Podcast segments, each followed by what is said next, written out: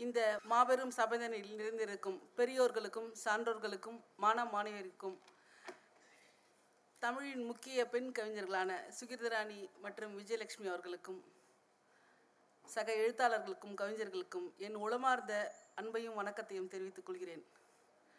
தமிழ் மொழிக்கான சிறப்பை தாம் நன்கு உணர்ந்ததுடன் இந்த வையத்துக்கும் உணர்த்தும் வண்ணம் இத்தனை மெனக்கடல்களுடன் தமிழக அரசு ஆர்வமாக முன்னெடுக்கும் இந்த சென்னை இலக்கிய திருவிழாவில் ஒரு சிறு பங்களிப்பை செய்ய என்னை பணித்திருப்பது குறித்து மிகவும் பெருமிதமும் மகிழ்வும் அடைகிறேன். எமக்கு பேச அளித்த தலைப்பு தமிழ் கவிதைகளில் ஆண் மைய பார்வை. ஆண் மையம் என்பது என்ன? அது எப்படி சமூகத்தில் உருவானது? சமூக பிரதி பிரதிகளான கவிதை என்ற இலக்கிய வ- இல இலக்கிய வகைமைகளில் ஆண் மையம் எவ்வாறு செயல்படுகிறது என்பது குறித்து என் புரிதலை உங்கள் முன் வைப்பதில் உளமாற மகிழ்வடைகிறேன். உலகம் தோன்றிய காலத்திலிருந்து உருவான மனித வரலாற்றில் நிலவுடைமை சமூகம் மேலாதிக்கம் பெற்ற மத்திய காலமே ஆண் மையவாதத்திற்கான தோற்றுவா என ஒரு வரையறுப்பை முன்வைத்து கட்டுரையை துவங்கலாம் என்று நினைக்கிறேன். ஆணுக்கு ஒரு வரலாற்று பூர்வமான இருத்தலியல் வாய்ப்பை அக்காலத்தில் மேலோங்கி இருந்த மத இன சாதிய சமய தத்துவ நிறுவனங்களை வழங்கி நின்றன. அவ்வகையில் ஆதிப்பெண்ணின் அறிவு புவிமுறை செயல்கள் மற்றும் அவர்களது தலைமை குணத்தை மேலுமான அவர்களது இருத்தலியலை அவையேதான் ஒரு முடிவுக்கு கொண்டு வந்தது என்பது இங்கு முன்வைப்பதில் மிகையான கூற்றாகாது. மற்றும் பெண்களை தீட்டு அசுத்தம் என எல்லா வகையிலும் நீக்கம் செய்து ஆண் அழகியலின் ஒற்றைத்தன்மையை கட்டுருவாக்கம் செய்ததும் அவைதான். அடங்கியிருப்பதும் தெய்வத்திற்கு பணிதல் எந்த சுயமும் அடையாதிருக்க கல்விக்கான மறுப்பு பிறகும் பெண் வெறும் கர்ப்பக்கிடங்கு பேய் பிசாசு மோகின் என்றெல்லாம் அவரவர் காலத்திய முடிவாக்கி கொண்டார்கள். ஆண்கள் இல்லறம் கடந்தால் துறவும் பற்றற்ற ஞானிகளாகவும் விதந்தோதப்பட்டு வந்த வேளையில் அதற்கான ஆன்மீக கருத்துருக்களை இதிகாச புராண கர கதைகளாக்கி அறிவியலற்ற போலி சுருண்டல் வாதங்களை உருவாக்கி வளர்த்து அதனிடையே பலன் பெற்று வந்திருப்பதால் அதை இழக்க அவர்கள் எப்போதும் விரும்புவதில்லை. அந்த சாகச கதைகளை அவர்கள் தக்க வைத்து கொள்ளவே வீரம் காதல் ஆன்மீகம் எனும் பழைமுறை செவ்வியல்களையே கலையாக்கி வந்திருக்கிறார்கள். ஆனால் அனைத்திலும் பெண்களே அடித்தளமாக இருந்திருக்கிறார்கள் என்பதையும் அவரவர் தம் உடலின் பரப்பு மீதே இத்தனையும் நடந்து வந்திருக்கிறது என்பதை ஆண்கள் சுலபமாக மறந்துவிடுகிறார்கள் மறக்க விரும்புகிறார்கள். பெண்களின் இருப்பு ஆணுக்கு அவ்வளவு முக்கியம். அவள் இல்லாமல் அவன் இயங்க முடியாதவனாகவே இருக்கிறான். ஆயினும் ஏன் இந்த அடக்குமுறை என்றால் தனி வாழ்க்கையில் உறவு என்ற இடத்தில் ஏற்படும் உடைமை நிலை அதன் மூலம் உருவாகும் அதிகாரம் அதிகாரமே அடிமைத்தனத்தை சக பால் உயிரின் மேல் வன்முறையை செலுத்தும் காரணியாக இருக்கிறது. பெண் இயல்பாகவே தன்னுணர்ச்சி மிக்கவள். தற்பாதுகாப்பு என்ற விஷயத்தில் மிகுந்த கவனத்துடன் இருப்பவள். ஆயினும் ஆண் எப்போதும் பெண்ணை பாதுகாப்பவனாகவே தன்னை உணர்கிறான். அதனால் பெண் எப்போதும் பலவீனமானவன் என்ற நிலைப்பாட்டின் மூலம் ஆண் மையத்தை வலுப்படுத்துகிறான். ஆண் எப்போதும் மையத்திலும் பெண் எப்போதும் விளிம்பு நிலையிலும் வைத்திருப்பதே ஆணுக்கு உகந்த கட்டமைப்பாக இருக்கிறது. அவ்வகையில் தீர்க்கதரிசிகள் எல்லாம் ஆண்களாகவே இருப்பது தற்செயலானதல்ல. எனவே அவர்களின் சிந்தனை முறை ஆண்மைய சிந்தனையாக இருக்கிறது. கலை இலக்கியங்களிலும் சொல்லாடல்களிலும் கருத்துகளின் ஊடான பகுத்தறிவு பேசும் தளங்களிலும் கூட ஆண்மைய கருத்துக்கள் உறைந்து போயிருக்கின்றன. மதங்கள் எப்போதும் பெண்ணுருவை கட்டமைப்பதிலேயே மிகவும் கவனமாக இருக்கிறது. கவிதை உள்ளிட்ட பிற இலக்கிய வகைமைகளில் மட்டுமில்லாது திரைப்படங்கள் உள்ளிட்ட காட்சி ஊடக தொழில்களிலும் ஆண் மட்டுமே அதிகார மையமாக இருக்கிறான். பெண்களை கையறு நிலையிலேயே இந்த சமூகம் வைத்திருக்கிறது. பெண்களுக்கு குடும்பத்திற்கு வெளியே பாதுகாப்பு இல்லை என்று சொல்லி அச்சுறுத்தியவாறே இன்று வரை அந்நிலை நீடிப்பது மிகவும் மோசமானது. மாறாக பெண்களுக்கான சட்டம் இருப்பிடம் மற்றும் தன்னுரிமை வாழ்வாதாரங்கள் மாற்று ஏற்பாட்டில் நடைமுறைக்கு எதுவும் வரவில்லை. தனியான பெண்ணுக்கு ஆண்களால் இடர்பாடு உண்டு என்பதே இன்றளவும் பொது சமூக அக்கறையாக இருக்கிறது. இந்த வாதத்தை அநேக ஆண்கள் ஏற்றுக்கொள்வார்கள் என்பதில் சந்தேகமில்லை. இதுவே ஆண் மையம் நீடிப்பதற்கான ஏற்பாடாகவும் ஒப்புதலாகவும் இருப்பதை காண்கிறோம். குடும்பம்தான் பாதுகாப்பு என்ற போதனையை செய்தவாறு இருக்கும் அமைப்புகள் எவை? அவை என்னென்ன சொல்கின்றன என விசாரித்தால் பெரியார் சொல்லும் உரித்து பார்க்க ஒன்றுமில்லாத வெங்காயம்தான். இன்றளவிலும் பெண்கள் தங்களது சொத்துரிமை குறித்த எந்த எச்சரிக்கையும் விழிப்புணர்வும் அற்றுப்போய்தான் பொருளாதார தளத்திலும் சுய தேர்வுகளிலும் பிற்போக்காக அடைக்கப்படுகிறார்கள் எளிதாக தன்னுடன் பிறந்தவர்கள் தமக்கு வாழ்நாள் பாதுகாப்பை கொடுப்பார்கள் என்ற பிழை நம்பிக்கையில் ஊறிப்போயிருக்கிறார்கள். ஆணுக்கு எப்போதும் பயம் தம் நம் இணை எப்போதும் நம்மை விட பொருளாதாரத்திலோ தற்சார்பிலோ வலிமையாக ஆகும்போது அவனுக்கு அது பாதுகாப்பில்லை என்று நினைக்கிறான். பெண் ஒரு தனி மனுஷி. அவளுக்கு சுய முடிவு எடுக்கும் அதிகாரம் உண்டு என்று நம்பும் சமூகம் நம்பும் முறை பெண் தலைமையை ஏற்றுக்கொள்ளும் மன உயரம் எக்காலத்திலும் ஆண்களுக்கு உருவாகாது. ஆண் என்பவன் எப்போதும் பெண்ணை முந்த வேண்டும். அவனை வெல்ல வேண்டும் என்பதே இளம் பருவத்தின் முதன்மை விளையாட்டாக கைக்கொள்கிறான். பெண்ணை விட தாம் வலிமையானவன் சிறந்த ஆற்றலுடையவன் என்பதை நிரூபித்துக் கொள்வதே அவனுக்கு விருப்பமான விளையாட்டாக இருக்கிறது. இது இயற்கையின் ஏற்பாடு அல்ல வளர்ப்பு முறையின் குறைபாடு. ஆணை ஆணாகவும் பெண்ணை பெண்ணாகவும் வளர்ப்பதாலேயே பால் அமுக்கம் என்பது ஏற்படுகிறது. அந்த பால் அமுக்கம் பெண்ணை பெண்ணாகவே கற்பித்து உணரச் செய்கிறது. இதற்கிடையே ஆண்கள் பெண்கள் துயரப்படும் போது பச்சாதாபப்படுபவர்களாகவும் பெண் வெற்றி கொள்ளும் போது கேலி செய்பவர்களாகவும் மாறிவிடுகிறார்கள். பெண் எதை எழுத வேண்டும் எதை பேச வேண்டும் எதை பேசக்கூடாது என்பதை வரையறை செய்யும் அதிகாரம் தனக்கு இருப்பதாக நம்பும் ஆண் மையவாத கும்பல் கலைஞர்கள் கவிஞர்கள் அறிவுஜீவிகள் என ஒருபுறம் போற்றப்படுகிறார்கள். இப்படித்தான் பெண்ணிய செயல்பாட்டாளர்களுக்கு ஞான உபதேசம் செய்யும் குருமார்கள் காலங்காலமாக தோன்றியவரை இருக்கிறார்கள். இப்படியான வரலாற்றில் இருந்துதான் தமிழ் கவிதைகளில் ஆண் மையம் பற்றி குறிப்பிடிக்க வேண்டியிருக்கிறது. இரண்டாயிரம் ஆண்டுகள் தொன்மமுடைய நம் இலக்கிய வரலாற்றை நாம் தொல்காப்பியத்திலிருந்து துவங்குகிறோம். தன்னூறு வேட்கை கிழவன் முற்கிழத்தல் என்னும் காலை கிழத்திக்கு இல்லை என்று தொல்காப்பியத்திலேயே பெண் தன் காதலை சொல்வது மறுக்கப்பட்டிருக்கிறது.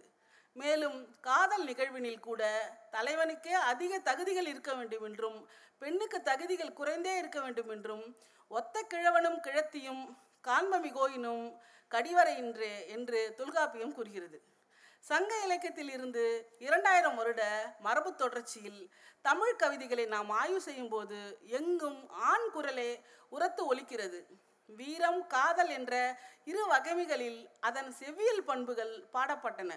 காதலும் வீரமும் வலியுறுத்தப்பட்ட காட்சிகளில் ஆண் முக்கிய பாத்திரமாக பேசப்படுகிறான். அவனை சுற்றியே அவனை சார்ந்த பெண்ணின் வாழ்வு அமைக்கப்பட்டிருந்தது. பெண்ணின் கடமையாக இனக்குழுக்களில் இருந்து ஒரு குடும்பத்தை உருவாக்குவதிலே உருவாக்குதலே என்று வலியுறுத்த வலியுறுத்தப்பட்டுள்ளது. பெண் எப்போதும் ஆணுக்கு இரண்டாம் பட்சமாக காட்டப்படுகிறான். ஆண் போரிட்டு தன் எல்லைகளை விரிவுபடுத்துவனாகவும் பெண் என்பவள் காதலுக்காக மட்டுமே பா இருப்பதாகவும் கூறப்படுகிறது. சங்க புலவர்களில் முப்பது இருந்து நாற்பது பெண் புலவர்கள் பாடியிருந்தாலும் அவர்களும் கூடவே ஒரு ஆணுக்கு கீழ் கட்டுப்பட்டவர்களாகவே சித்தரிக்கப்பட்டுள்ளனர். நெஞ்சோடு கிளத்தல் காத்திருப்பு பிரிவாற்றாமை தூது பாடல்கள் என அவளை காதல் இல்லறத்தின் ஒரு இரண்டாம் பட்ச பட்ச பகுதியாகவே காட்டியிருக்கிறார்கள். ஒரு அதிகாரமிக்க தலைமையாக பெண் எங்கும் சுட்டப்படவில்லை. புறப்பாடல்களில் பொன்முடியார் என்ற புலவர் ஆனா பெண்ணா என்று அறிய இயலவில்லை. என்ற குழப்பம் இருந்தாலும் அவர் பாடலில் ஒலிப்பது ஒரு ஆணின் குரலாக இருக்கிறது. இன்றும் புறந்தெறுதல் என் தலைக்கு கடனே சான்றோர் ஆக்குதல் தந்தைக்கு கடனே என்ற தூங்கும் பாடலில் ஒவ்வொருவருக்கும் ஒவ்வொரு தலையாய கடமையாக குறிப்பிடும் போது பெண் என்பவளை அறிவார்ந்த செயல்பாடுகளை பற்றி கூறாமல் ஆணாதிக்க சிந்தனை மரபில் பெண்ணை குழந்தை பெற்றிருக்கும் கருவியாகவே சித்தரிக்கப்பட்டுள்ள அவலத்தை காண முடிகிறது. ஆண் மையங்களை கேள்விக்கு உட்படுத்தும் முகமாய் ஔவையார் மட்டும் முட்டுவேன் கொல் தாக்குவேன் கொல் என்ற துணிந்த தன் பெண் அரசியல் வலிமையை துவக்கி வைக்கிறார். வெள்ளி வீதியார் பாடலில் ஆணை குற்றஞ்சாட்டுவலாக தேடினால் தேடினால் எங்கும் கிடைத்துவிடக்கூடிய ஒரு இணைதான். அவன் என தன் தனி சுனிச்சலான பார்வையை முன்வைக்கிறார். இவை போக ஒட்டுமொத்தமாக தமிழ் பண்பாட்டு தளத்தில் பெண் ஒரு துணை உயிரியாக பார்க்கப்பட்டது நேர்முரண்தான். தோழி தலைவி என்று அவள் சுட்டப்பட்டாலும் அவர்கள் எல்லாம் ஆணுக்காக வாழ்பவர்களாகவே இருந்தனர். அந்த சூழல் அப்படி இருந்துள்ளது. பெண்ணுக்கான தன்னிச்சையான காதல் பாடுகள் இருந்தாலும் சங்கத்திணைகளில் பெண்ணுக்கென தனி வாழ்க்கை காட்டப்படவில்லை. ஒரு ஆணை காதலித்தல் அவன் குடும்பத்தை பாதுகாத்தல் அவனுக்காக உணவு சமைத்தல் அவன் மீது பெருங்காதல் கொள்ளுதல் அவனோடு உடன் போதல் அவனுக்காக தூது போதல் அவனுக்காக காத்திருத்தல் அவனுக்காக பிரிவாற்றாமையில் நொந்து போகுதல் என்று ஆணை மையமிட்டு பெண்ணுக்கான சங்க பாடல்கள் எழுதப்பட்டிருக்கின்றன. தமிழ் கவிதைகளின் மரபே பெண்ணுக்கு போதனை செய்வதாகவே இருக்கிறது. சங்கத்திற்கு பிற்பட்ட காலத்தில் வந்த இலக்கியங்களில் சிலப்பதிகாரம் மட்டுமே ஒரு பெண்ணை கடவுளாக காட்டியது. அவள் உணர்வுகளை விவரித்தலும் ஆணுக்கு எதிரான அவள் நியாயங்களையும் பேசியது. பக்தி இலக்கியங்களில் பெண்ணை ஒரு பொருட்படுத்தியே இல்லை. சமயக்குறவர்களோடு இணையாக பேசப்படக்கூடியவர்தான் என்றாலும் காரைக்கால் அம்மையாரை ஒரு பின்னு பின்னுகளில் பட்டியலிலே வைத்திருக்கிறார்கள். நாட்டார் தெய்வ வழிபாடுகளில் பெண் தெய்வமும் பெண் வழிபாடும் இறந்த முதுகுடி பெண்ணை வணங்குதல் என்ற முறைமையும் இப்போதும் வரை கிராமங்களில் இருக்கிறது. ஆங்கிலேய கல்வி வந்த காலகட்டத்தில் பெண் கல்வி பெண் முன்னேற்றம் குறித்து ஒரு சிறு மலர்ச்சி ஏற்படுகிறது. அதன் பின் வந்த புதுக்கவிதை காலத்தில் பாரதி முதன் முதலாக ஆணுக்கு பெண் இலைப்பிள்ளைக்காரன் என கா பாடினான். அதை அவர் வாழும் காலத்தில் பாண்டிச்சேரியில் சந்தித்த அன்னையிடம் தான் புத்தறிவு பெறும் முறையில் கற்கிறார். பிறகு மாதர் தம்மை இழிவு செய்யும் மடமையை கொளுத்து அழைக்கிறார். பாரதி வாழ்ந்த காலத்திலும் பாரதிக்கு பின் வந்த புதுக்கவிதை மரபிலும் பெண்ணுரிமை புரட்சி கருத்துகள் பாடப்பட்டன.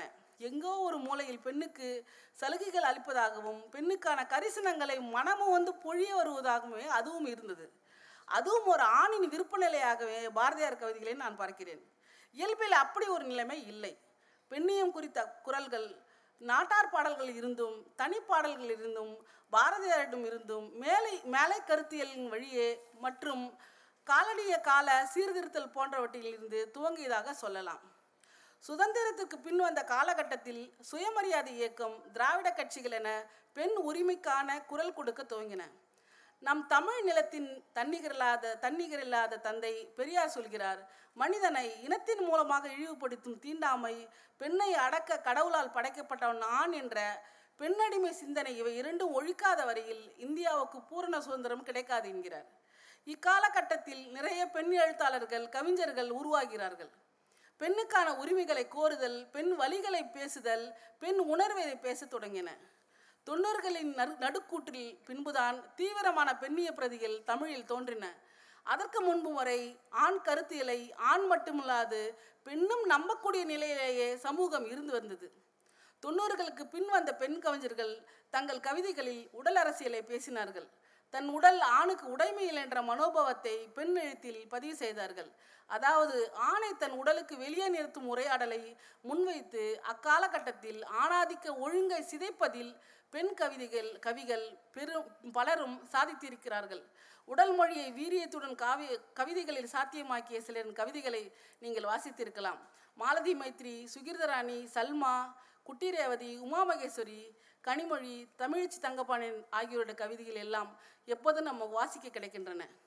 இந்த பெண்மொழிக்கான உதாரணங்களை காண முடிகிறது. இப்படியான பெண் எழுத்தின் அதிர்வுகளுக்கு பிறகு தமிழ் சமூக ஆண் மையம் அவிழத் தொடங்குகிறது. இரண்டாயிரத்திற்கு பிற்பட்ட காலத்தில் சமூக ஊடகங்களில் பெண்களின் புழக்கம் அதிகமாகும் போது சிறு தெளிவும் விழிப்பும் ஏற்படுகிறது.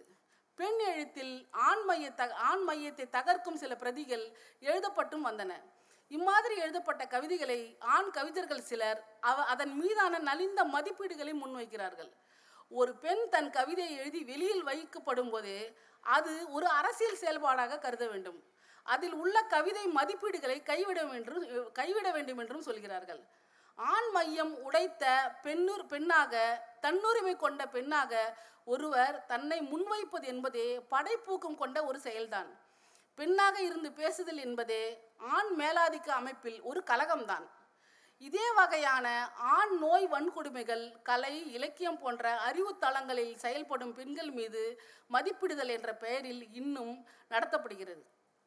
இதுவரை ஆண் மைய அறிவை கொண்டாடி மகிழ்ந்து திளைத்த கலை இலக்கியம் சார்ந்த தனி மனிதர்கள் இந்த நிலை தகர்ப்புக்கு விளைவாக விளைவுக்கு எதிராக தம்மை அணிதிரட்டி கொள்ள பெண்ணியத்தை எதிர்த்தல் பெண்ணிலை பார்வைகளை இழித்துரைத்தல் பெண்ணிலை கருத்தியல்களை திரித்து குழப்புதல் போன்ற உத்திகளை கையாளுகிறார்கள்.